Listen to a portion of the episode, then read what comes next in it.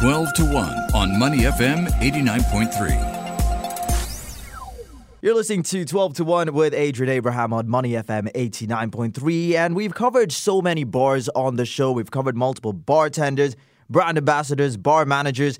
And joining me on the show, one of my favorite bars in Singapore, Sago House, Nazri Zarumi, who's head bartender at the establishment. Now, Sago House, of course, a very famous bar because they do a very unique concept. Six new drinks every week, and he'll tell us everything about it. Nazri Zarumi, aka Lil Nas, welcome to 12 to 1. How are you? What's up, my dude? Thanks for having me, man. Like, I mean, we've talked about this for like, I think months, man. Like, uh, about time, right? Exactly. I think all good things take time, Naz, and you're you know, you finally made it onto the show, and I'm so excited to get started. We have to take things back a little bit, you know, your journey into bartending. Mm-hmm. What was that initial moment, that inspiration that got you into the industry? If you're generally talking about industry, right? I mean, I did spend a lot of years in the F&B scene. 10 years ago, I started part-timing here and there just to get extra cash for school and stuff like that. I think that was the foundation of like uh, somewhat like understanding what hospitality is all about and, you know, like what customer service is all about. And then bartending is an extremely social profession. I mean,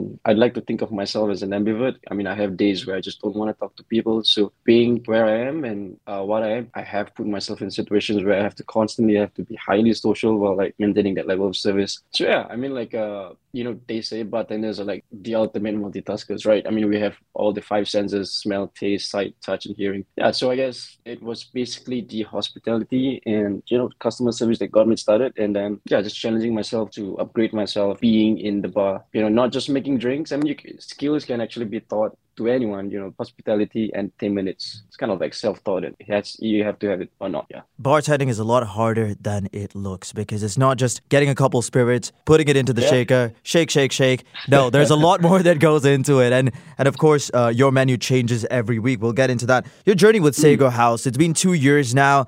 The establishment has been around for around two and a half years, and every time I talk to uh, your boss Jay Gray mm. and Desiree as well, you know, we're yeah. always in awe how this establishment started with no investors, the menu they do, the sort of reception they've got, not only from the community in Singapore, but Asia's 50 best, world 50 best bars as well. How have you honed your skills at the bar? How has it made you a better bartender? We talked about this so many times, right? I mean, not just to you, but like to every customer as well. Like it's been amazing, man. I've had like the ultimate privilege to work for Bar. It comes with a great backstory and everything, like you mentioned. I mean, the process of how it came to be, especially the genius minds behind it. I think like every bar has its own vibes and culture, and and like I think ours is like the perfect way it is. I mean, with that level of credibility, I mean, when you see individuals like Jay Gray, like Desiree Jane, and even George, skills come naturally, and I'm proud to say that you know, like since day one, like you know, I came in and I was like, I'm working working with like one of kind of like the big names in the industry and I was like okay you know I really have to be on top of my game all the time. And like it's not ultimately about learning skills all the time but it's about being confident in what you do. The training program and kind of the bar setting that Jay has actually kind of like designed for us to live and also kind of to adapt as well. It's it helped us kind of be more confident in what we do especially in drink making especially in kind of like service and like trying to talk to people and stuff like that. Like I mentioned like all these skills come naturally. Like I mean if you want to talk about certain experimentation skills or kind of like uh,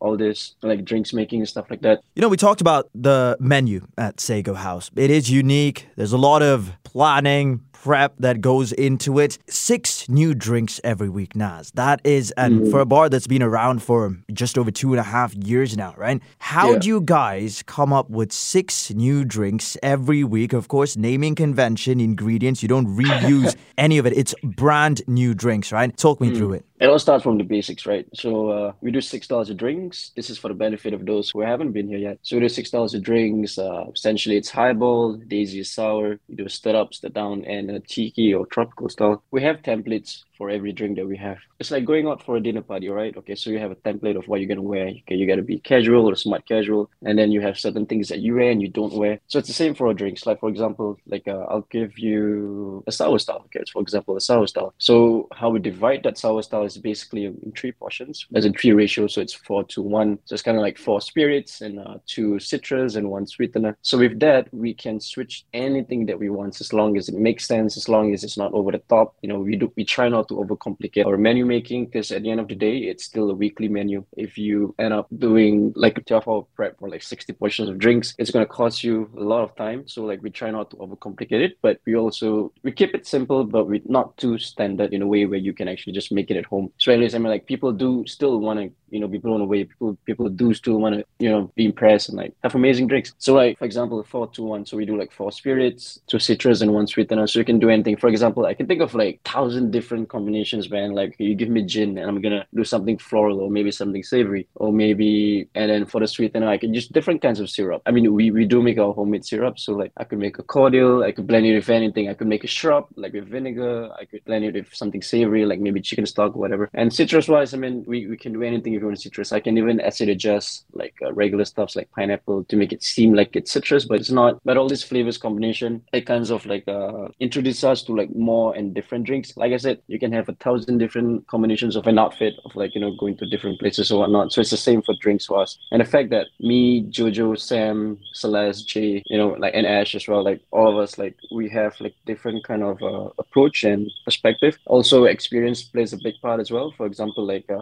Jojo, he comes from South Korea. Like when he came, he had so many ideas. I was like blown away. I was like, dude, okay, you know what? Take it slow. As in, I know you have a lot of ideas, but this is gonna be amazing. And he's he's been doing great as well. Like, and it helps me to understand certain certain things about other cultures as well. And you know, I, yeah, It's a wealth of experience that you all bring to the table. And that's why Hmm. this menu has been so successful, the program. What about the names, Naz? we try to keep it fun. We try to keep it like uh, spunky, and we try to keep it funny at the same time as well. Some weeks we really have bad puns, some weeks we really have good ones, but uh, often we try not to be too nonsensical, if that makes sense. Because uh, I mean, like we try to be funny most of the time. So there was a time where I actually did like a matcha drink. It was Fix's drink. She did like a matcha drink, so I was like, you know, I kept thinking about it, and I was like, you know what, this sounds like matcha blight. So I was like, oh, okay, matcha blight. It was like matcha blight. We did like a few like pun names after certain artists. Like we did like a yuzu drink, so we call it Lil Yuzu Vert. So that's cool. One of my favorite ones, which was, was actually one of my favorite drinks that I've ever done in my whole career because of how much I hate onions. Uh, it's called Onion Haseo. Yeah, that was the soju highball that I actually did with pickled onions and elderflower. That I actually brought to uh, overseas Geshe and all because it was it was just life changing for me.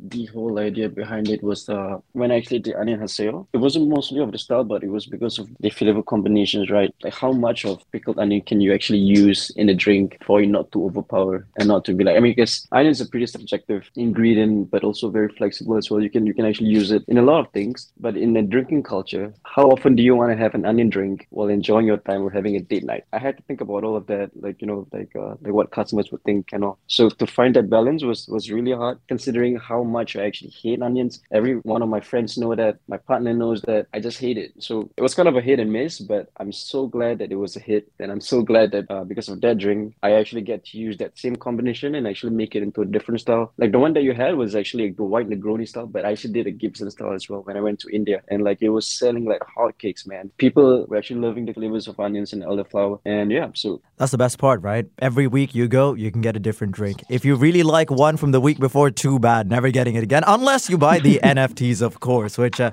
just a little quick sell there. Now, as you've been part of the Sago family for quite a few years now, uh, what does it mean to you personally to be part of the group? How do you feel? it means everything to me, man. Like uh, we build a culture around one word, and it's called family. This helps us through the good and bad. I mean, you've been around a lot. I mean, no matter where you go, you go to Low Tide, you go to you know the new establishment, Underdog, and Sago House, and you do realize every time you come, no matter what setting it is, no matter what kind of bar program we have, it feels like you're hanging out with us instead of dining in or getting a nightcap. You know, ultimately we are a people business, and I think that's the most important part in any business, as far as how revenues means or anything else. But like without people, you can't actually have something that could function this well. And without culture, it's, it's hard to actually get like ten people to work together. You know, but if you have a certain culture that we stick to, and we kind of like upsell it and kind of like live with it, it's amazing what culture and family can actually do and go hand in hand. This is So, very I mean, true. That's why the that's bar like- is so successful. It's uh, the drinks are great, but at the end of the day, it's the people behind the bar and the ones who are actually Mm-hmm. running it that actually make the difference, isn't it, Naz? Yeah, like for example, I mean, you've, you've met Cecilia, right? Like she's now in Underdog, and before this, she was at Sago House. And I had a customer that was was kind of worried uh, that she was like, "Oh no, but uh, Cecilia looks so comfortable in Sago House. You know, like how would she do in Underdog?" And I was like, "She's gonna do better. She's gonna do as amazing, or if not, even better." I mean, like, doesn't mean that that you know she's in a different branch or what. Like the culture's different. It's the same. It's just you know, just dynamics are different. You know, the ways of work is different, but the culture and how we kind of like portray ourselves as you know as part of the Sago group. It stays there all the time. And as before we wrap this up, we got two uh, very important questions for you. First up, what is your favorite drink to make? It's a very good question. I mean, I love bending the rules of drink making. There's always a saying that, you know, rules are not meant to be broken. But to me, when it comes to drink, if you understand it well, you have the right to break the rules. You know, as of recent, I've, I've actually been doing a lot of experimentation on mixing food and drinks at the same time, kind of like notes and all. So three of my favorite ones are the one that I mentioned before. It's called pickled anise elderflower. And then another one, I actually did some, a highball variation of a gin fizz with Japanese mayonnaise and watermelon. And last but not least, I did like a like split down version of green apple and chicken stock. So that was my three favorite drinks to make. And like so in all in all, it's just mixing. It's all mixing and combining like essence and like flavors of food. Then as well, that's like fruits or like any alcohol. Yeah, you just like to experiment, right? That's the whole concept of the bar. And uh, last one, what is your favorite drink to order at the bar? Always highball. No matter where I go, highball. You could do so many things with it. If I want something high ABV, let's do maybe like a like high ABV whiskey highball. Or you know, if I'm feeling a bit too drunk, okay, Amaro highball. We'll do something low ABV, and I can never go wrong with that. Yeah, I can never go wrong. Highballs are always the answer. Rain or shine, highballs are here to stay. We've been speaking with Nazri Zurumi, aka Lil Nas, head bartender at Sago House, finding out all about his life with the company, but also how he got started into bartending, some of his favorite drinks, and how they do this menu, the thought process that goes behind this incredible weekly six new drinks um, at Sago House. Nas, thank you so much for your time, and I look forward to seeing you soon. Thanks, my dude. Looking forward to your next NFT drink. To listen to more great interviews, download our podcasts at moneyfm893.sg or download our audio app. That's A W E D I O. Available on Google Play or the App Store.